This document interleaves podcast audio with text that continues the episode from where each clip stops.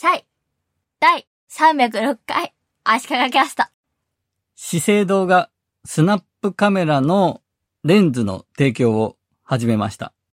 マキアージュというブランドのメイクをしているように加工してくれるフィルターですね。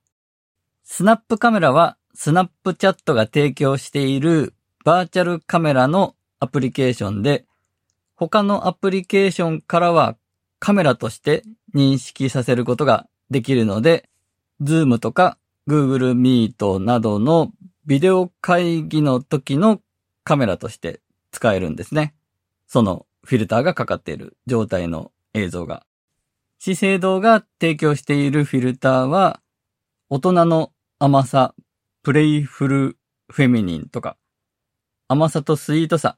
ミステリアスモードなど4種類あります。フィルターをかけてメイクできるんだったら、実際の化粧品が売れないんじゃないかという考えもありますが、実際この4種類の中から気に入ったフィルターがあって、それを使ってたとしたら、リアルで人と会う時のために、この化粧品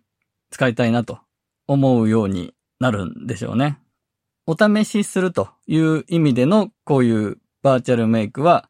資生堂も前からやっていたみたいなんですが、スナップチャットのレンズとして配布するというのが新しくて面白い試みだと思います。私もビデオ会議の時にスナップカメラを使っています。使ってるフィルターはクリアスキンバイウィリアムと、ウィリアムさんが作ってるフィルターなんですかね。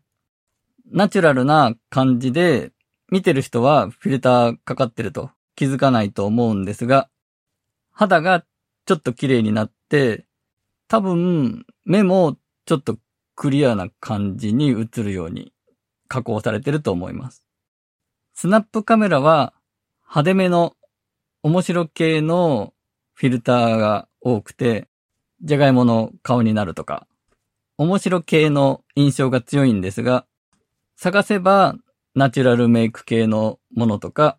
自然な感じで肌を綺麗に見せてくれるようなフィルターもあります。スキンで検索するといいですかね。SKIN。キュートスマイルで検索すると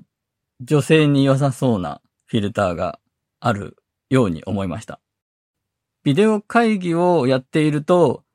自分の顔も自分が相手にどう映っているかも表示されるので、やっぱりどう映っているかは男性でも誰でも気になりますよね。ビデオ会議を始めて最初の頃、他の人と映像が並んだ時に、私の顔色がえらい違うなと、茶色いなというのが気になったんですね。そこから始めて、ライティングだったり、カメラの設定だったり、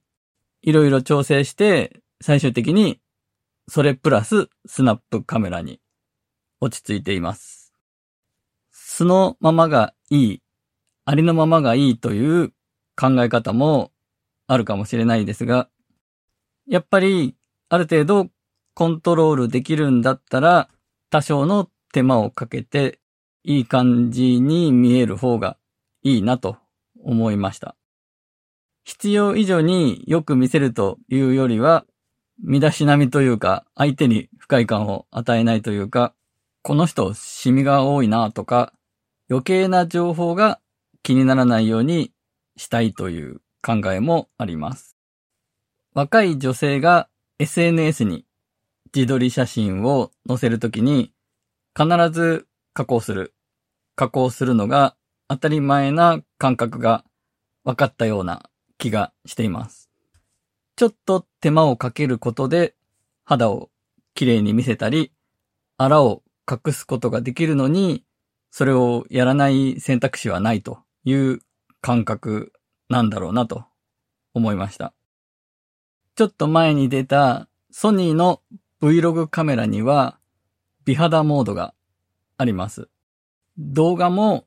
そうやってフィルターかかってるものが主流の時代になっていくんでしょうね。ということで、ビデオ会議を繰り返し、自分の写りを気にするようになったことで、女性の自撮り写真は加工するのが当たり前という感覚が分かったような気がするという話でした。